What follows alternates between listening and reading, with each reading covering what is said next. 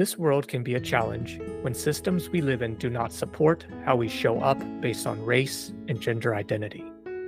How can therapy be effective with gender fluid individuals or individuals who face racism and discrimination? What are some cultural perspectives to consider, even in the case of how we describe trauma?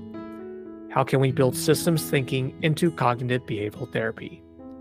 Welcome to People of Color in Psychology the show that explores mental health topics specific to culture, diversity, and communities of color. I am your host, Jack Zen.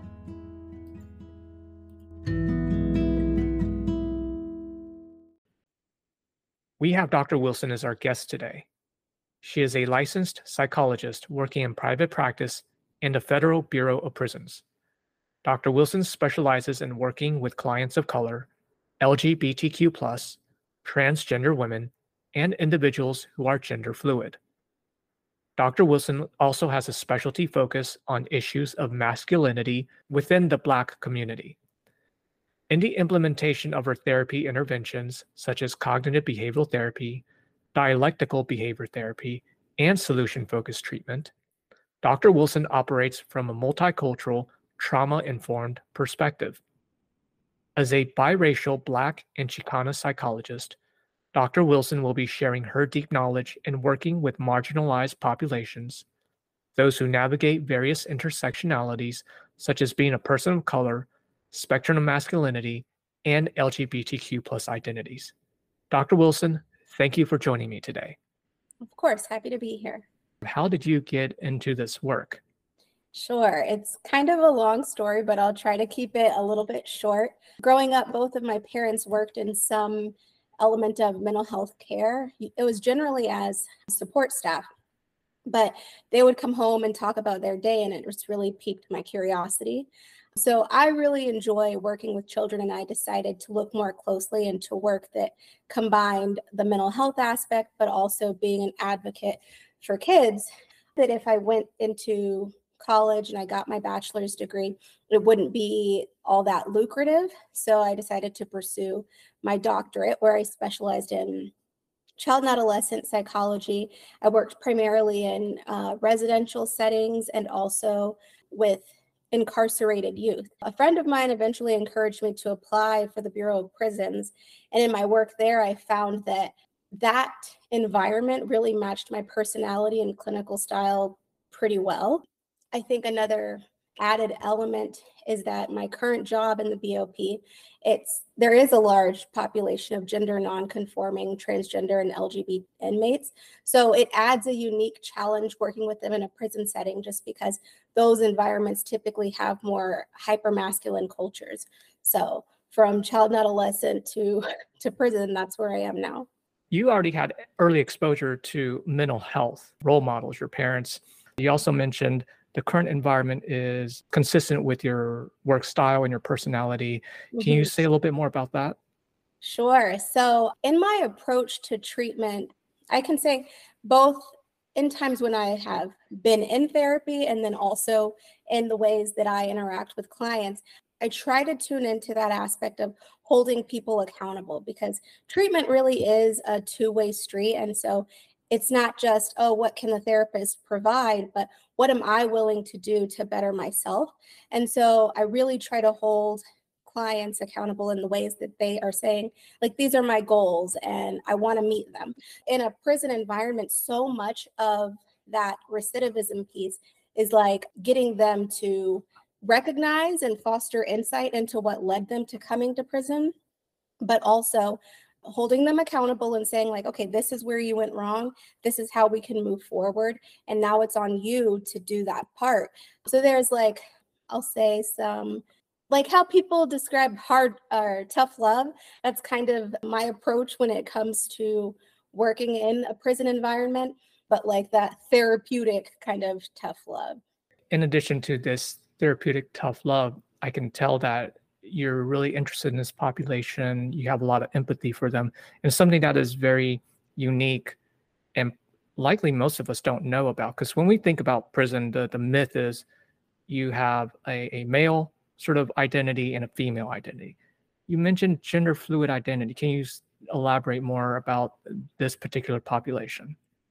Yeah. So, in well, it's not just specific to prison, obviously, but I do, I've seen it both in my private practice and in the prison setting.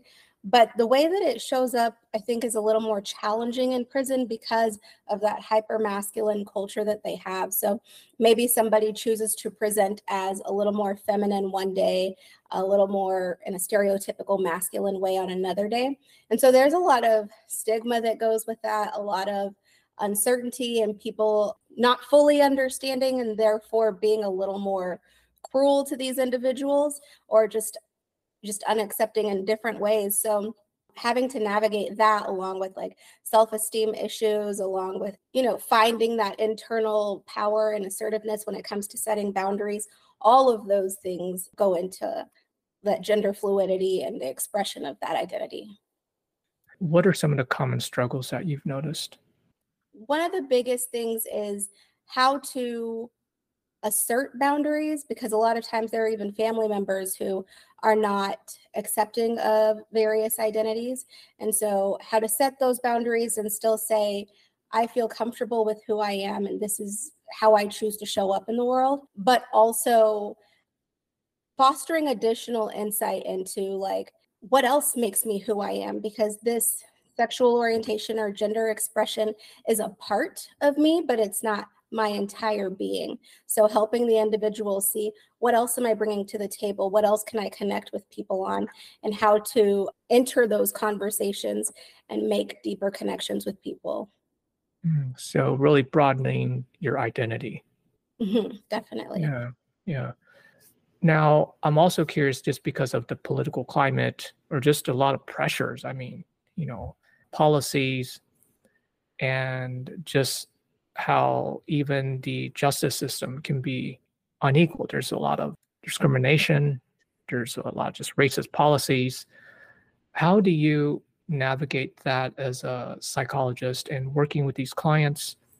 And any tips for mental health professionals who are working with LGBTQ plus clients, also people of color, and understanding the the challenges that they're faced with. So the question is how do i navigate all of that in like the political climate? Yeah what are some of the things you do? And i'm thinking about therapist competency. Um, you know yeah just helping therapists learn oh how do i develop certain skills to work with this population? A big piece of it for me is consultation but also like understanding what are the different identities that I bring to the table because I believe that that really does contribute to how therapy plays out in the room. So insight into you know what's going on for me internally really helps to better understand i think what's happening for the client and so when i'm consulting i can talk about like this is some of the countertransference that i'm experiencing with this particular client and then also as a minority like I have my own personal opinions about the political climate and stuff. And if I'm speaking specifically about prison, it's not always appropriate to process all of my political things with the client and saying like like yes it's cool to align with the client in some ways but there is a different boundary when it comes to working with inmates and so no it's not always appropriate to have those personal discussions so that consultation piece is really important as well. But doing the research and then hearing about the client's personal experiences and how do those two things come together. So for me i have found that really going back to childhood and I, am able to do this more in my private practice but i'm seeing how did those like cultural dynamics and other systems like religion just like in your current career all of those kinds of things how are they coming together to create this picture of a person that I'm able to see today. And it helps me have a clearer picture of what or how they view the world. And so with that, I'm able to help them navigate the various systems they're a part of more effectively. Yeah. And, and prior to our recording, you mentioned one of the major tips is helping therapists understand the impact of systems. Mm-hmm. Can you give me examples of what that might look like and what might be required for a therapist to engage in that systems thinking? Sure. Again, I think like looking at what kinds of systems are at play in your own life. So then you can understand, like, what do I even need to start looking for? And we can do all of the research that we want, but research tends to come a lot of research, I'll say, tends to come from a somewhat removed perspective. So if I'm able to personalize it, I can see, like, okay, this is how I view religion. And if I'm a person who's also a sexual minority, what does my religion say about my sexual identity? And what does my culture say about my sexual identity? What does my culture say about my race and how I relate to other races? What about like my career choice? Is my family accepting of that? Is my workplace accepting of how I show up every day. So all of these systems, I mean, some of them can be accepting of who I am and how I show up. Some of them can be like out deliberately unaccepting of those things. And so how do I navigate all of that? I think is is crucial to understand. But looking at these various systems? How much time does the person spend within each part of that specific system on a daily or weekly basis? If the majority of their life is spent with people who are accepting of their various identities, it's probably not creating so much of a functional impairment in their life. But if I am constantly bombarded by people who say, how I show up in the world is unacceptable, then I need to look deeper at those systems and like how I can more effectively navigate them. And what happens if, let's say, you're in the system that isn't supportive of your your racial gender identity? You know, it's like the system wants us to change, uh, or wants the individual to change, but not realizing that that may not actually be the best for the client. And then, of mm-hmm. course, it's hard to change the system. Do you have any thoughts to how some of your clients have successfully navigated or interacted with that dilemma? Yeah, so we are very social beings like inherently yes we have people who fall on the spectrum of like being an introvert or an extrovert but being able to connect with people i think is really integral to helping us feel supported in this world. And so for clients who are having to navigate those things i think it goes back to making like really quality connections. Who am I as an individual? What's important to me? Like if I can identify two things that are really important and then I'm able to see like, oh, there's another person over here who can connect with me on this, I feel like I have an ally in the world and I'm not in this all by myself. So if I can go through this with one person and then also I have a therapist who kind of helps to guide me and see things more objectively, it's I feel a little more prepared to be successful in those areas. Mm-hmm. So in many ways, you're not alone in this world. You you have the support of others. Mm-hmm.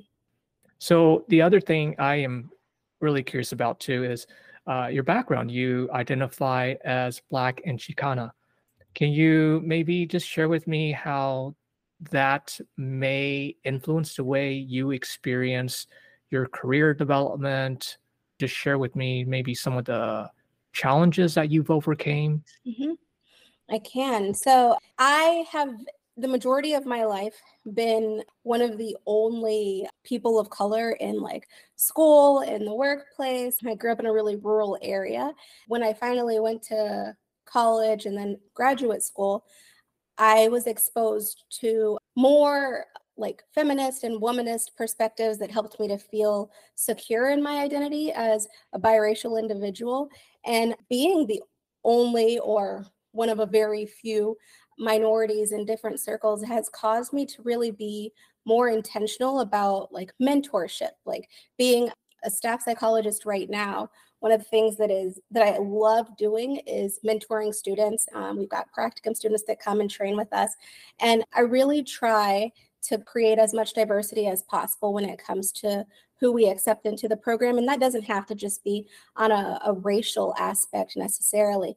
But I do think that representation is so important. And when it comes to our work clinically, yes, there are people who feel more comfortable with somebody who looks like them, though that's not always the case. And I think that if I can help to bring additional clinicians into the field or just mentor them along the way who happen to be people of color, then that is something that is really, really important for me. For you, it's also very energizing to support the younger generation. Absolutely. Yeah. Yeah. So, what motivated you to keep going? Since there actually wasn't a lot of representation? Because I saw, and this goes back to the question I didn't answer just now. You had asked about challenges, but in a lot of the work that I was doing initially with children and adolescents, and then I went to residential and prison settings, I saw an overrepresentation of minorities. And in a lot of those areas, I was witnessing injustices within that you know specific setting whether it was residential whether it was a prison environment where it was very obvious that people of color inmates of color were being treated very differently from the white majority. And so for me i am a very assertive person. I tend to be more outspoken when it comes to those types of injustices. And so speaking up for these individuals and really trying to be an advocate to make sure that at the very least they get what they have coming to them and they receive quality mental health treatment. It has been a challenge, but uh, at the same time, it's been something that has kept me going because I feel like my job isn't to be liked. My job is to really help these people get get to the self improvement they really want and to provide that holistic quality care that is important for me and them. But if I'm doing that and they're able to receive those kinds of holistic services, I feel like maybe temporarily or permanently being disliked is worth it. So I have had some backlash in different settings. And I will say prison specifically because it is a system that is very I'll say bureaucratic. And I'm not just talking about the federal system, I'm talking about state as well, because I worked in that environment too. And it's hard to go against the grain and to be a person who is like, this is not right. Just because we've been doing it for hundreds of years doesn't make it okay. And what's been, I think, most effective for me in those areas is really focusing on being intentional in the relationships I form with staff. One thing my dad told me growing up and I don't know why this quote is stuck in my head, but he said, spending quality time with your children makes them more apt to listen to you when you have to speak direction or correction over them. And um, he was really great about doing that with us. And it always stuck with me and it rings true in multiple areas I find myself in. And if I'm going back to the prison environment, not that I view my colleagues and fellow staff members as my kids, but it's so important to form those foundational relationships with them because there will become there will come a time when I have to go against the grain or give them some type of feedback that is unpleasant and if they can say well I know she's coming from a place of of care and I know that she's not, you know, trying to throw me under the bus or anything, they're more likely to hear the message I'm trying to send or ask questions if they are confused or they can verbalize their disagreement with me because we can rely on that foundational relationship. But I feel like all of that has helped me to be more effective in that advocate role. Mm-hmm. Really fostering the relationship to help make sure that the clients that you're working with are supported, that their needs are also heard. Yes. Also using the the trusted relationship that you have with your colleagues so that y'all can address any disagreements or conflicts. Yeah, because it's bound to mm-hmm. happen that we yeah. will not see eye to eye on things, but I want them to be able to tell me, like, that doesn't make sense, or help me understand this, or, you know, I just don't agree with you, but we can have an open dialogue about it and maybe find a middle ground but yeah, I think those relationships are integral.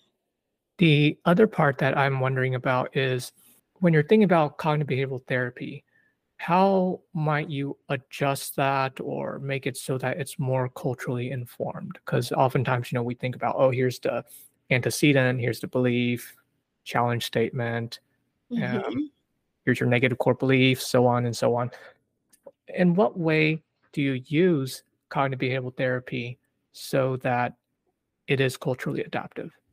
So, like you're talking about the negative core beliefs, and um, the way that we perceive a lot of situations has so much to do with our previous experiences that likely confirmed what our core belief is. And so, um, spending a little more time dissecting that, like, yeah, I want to look at what evidence you currently have to support that, but also what are the formative experiences that led up to you believing this specific interpretation of the event? Um, so maybe that comes from, oh, well, when I was a kid, I had an aunt who said XYZ, or I had a family member who did this, and that really shaped how I view ABC. Looking beyond just the current situation, going back to those formative experiences and trying to really dissect that core belief and figuring out, like, well, what does my culture say about this or my upbringing? Or again going back to the different systems right? If i'm looking at things from a very religious perspective that might inform how i perceive a certain situation. So really getting to the core of those beliefs i think is important and do you address any changes in the systems of belief? So, for example, uh, what does religion say, or how might it influence my core belief? How have my parents, how what sort of value systems have they instilled in me that influence this core belief? Mm-hmm. What happens if, let's say, my core belief is changing over time? And we recognize that it's influenced from a, negative standpoint. So, for instance, I mean, just racism. I mean, yeah. it exists. So, uh, you know, yeah, so it exists. So what do you do if, you know, someone has this negative core belief that says, well, I can't quite trust the world. I can't tr- quite trust people of authority. I mean, there's some really good reasons for that. Mm-hmm. And and so how do you work with that yeah. And I think that also can be a challenge because, again, I have my own personal beliefs about racism. And so if I have a client who has experienced it, and let's say they have what they have maybe a an ambiguous interaction with an individual who is white but they're perceiving that interaction as racist. Yes, I'm going to ask about the evidence around that event that they have to support it, but then looking at like because a lot of times when people have experienced racism, it's easy to see things through that very negative filter of like, everything is racist or everyone is racist. And that's why I feel this way.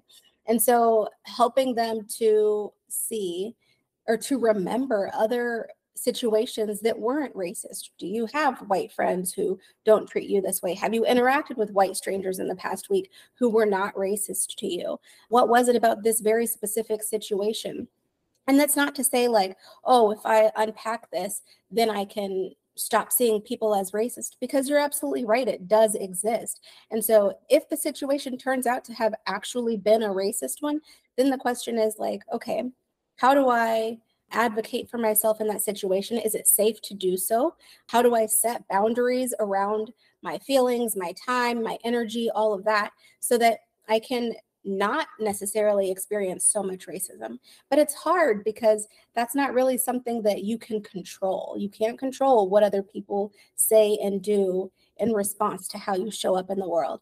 So um, just helping them to kind of feel more confident in setting those boundaries and also uh, more comfortable in processing their reactions to it. Like there's no right or wrong way to feel when it comes to experiences of racism, but I do want to hear everything you're thinking about it because it helps me to figure out like where do we need to go from here. I love that you're hitting this nuance of cognitive behavioral therapy and making it culturally sensitive and aware because oftentimes there is this push towards let's understand the negative core belief let's try to change it we know it's hard to change it mm-hmm. what happens if we can't change it? Right. Now what? Yeah. Yeah. Yeah there mm-hmm. are times when you when you can't or maybe shouldn't because it's a protective factor right? If i say oh well that wasn't racist and all these other experiences i've had weren't racist i'm seeing things with these rose colored glasses but that's not completely realistic. So if i you know say yes there are racist experiences However, not every single situation is going to be racist. Um, I'm still able to protect myself, but also I'm not avoiding every situation or refusing to acknowledge the reality of every situation. So you've talked about your work in the uh, the prison system. Can you share with us your specialty focus in your private practice? When I initially started my private practice, I had gone into it with the hope of having more clients who are men and are struggling with various issues of masculinity. But it has really surprised me because, like, on my website, and I believe on Psychology Today as well, I have a part about, you know, the majority of my work currently is with men, transgender women, and people who identify among the LGBT spectrum. And so that has been what I've seen a lot of, in addition to, like, I'll say 98% of my clients are people of color. And so I have been really surprised at how many of those individuals identify as a sexual or gender minority. And it really has, for me, highlighted what I think is like a lack of maybe representation or quality care. Also, I'm in Texas right now. That's where I live and we don't we it's a very conservative state, state that is not that supportive of, you know, various sexual identities and gender identities. So I think it's just really been a pleasant surprise to work with this specific population. And so unintentionally, it's become my primary area of focus.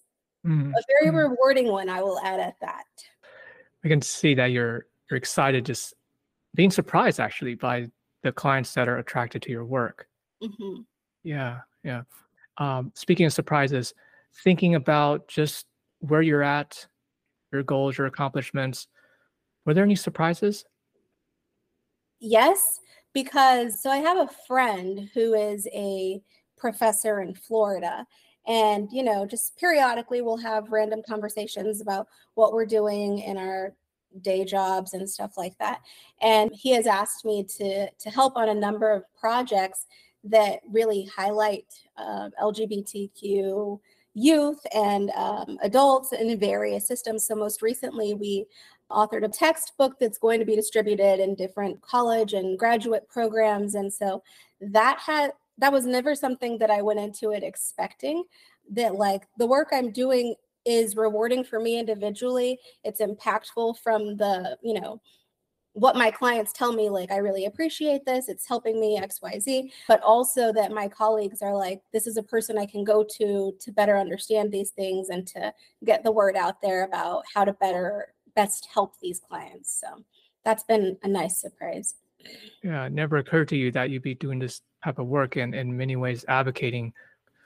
Right. I, I expected to be an advocate for marginalized groups, um, but I thought that that advocacy would be geared more towards just the racial minorities. Because mm. um, in school, I don't, well, we did have an LGBT track, so you could um, specialize in that like I did with child and adolescents, but I, I didn't specialize in LGBT treatment. It's just been something that I've gained a lot more competence in along the way through exposure to these individuals. And I'll also say I have my own experiences, sexual and or yeah, sexual minority. And so bringing all of that to the table and thinking about like what are the areas where treatment clinically is lacking you know like what did i need to see what does this particular person need to see all of that and then thinking about the literature because again the literature presents a very objective perspective and so getting to know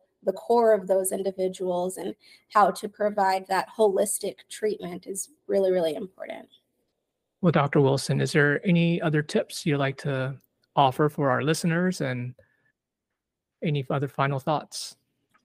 The only thing that I will add is that so a lot of people who are in these marginalized communities have experiences of trauma as well. And and that can be, you know, it can show up in a number of ways. We have natural disasters, racial trauma, uh, sexual trauma, like the list goes on and on.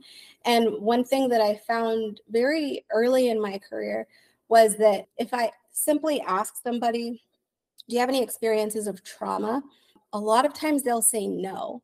And so I think there is a misunderstanding of that word. And then also our current culture, like social media and all that, has almost trivialized it like, oh, that was so traumatic for me. And it, I don't think it's fully understood. So when I rephrase those kind of intake questions, like, was there ever a really difficult situation for you that you had a hard time getting over. And I might give a, a, couple of just general examples, like anything like this, this, or this. And we have the ACEs, which are adverse childhood experiences, which is great to assess for trauma, but ACEs don't assess for racialized traumas or other systemic traumas. And so, getting to the bottom of that, helping the client understand that trauma is more than just, you know, physical, verbal, or sexual abuse.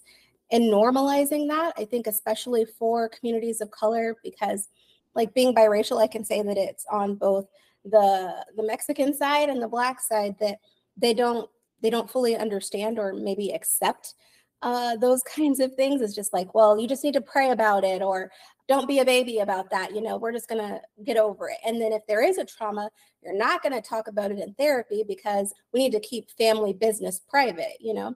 So there's a lot of secrecy around that. And I think really normalizing and encouraging that person to speak about whatever difficult experiences they've had really helps them to, I think, feel more comfortable, but helps them also to kind of put trauma in perspective. Like maybe they don't feel comfortable using that word at all.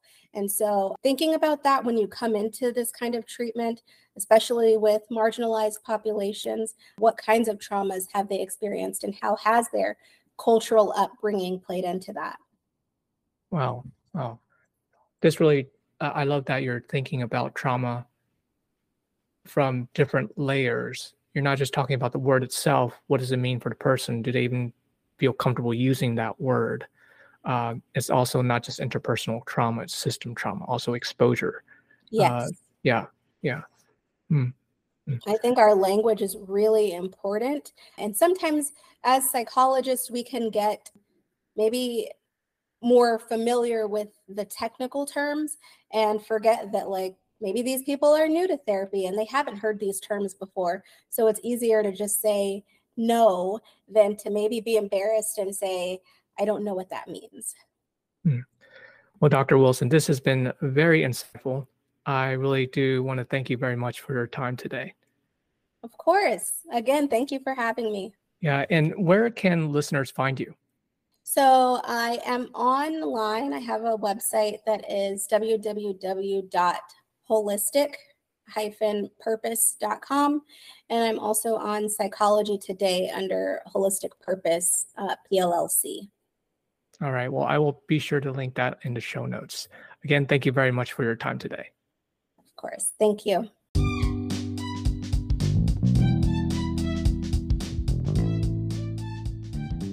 A huge thank you to our listeners. If you like what you've heard please share and subscribe to our podcast, People of Color in Psychology.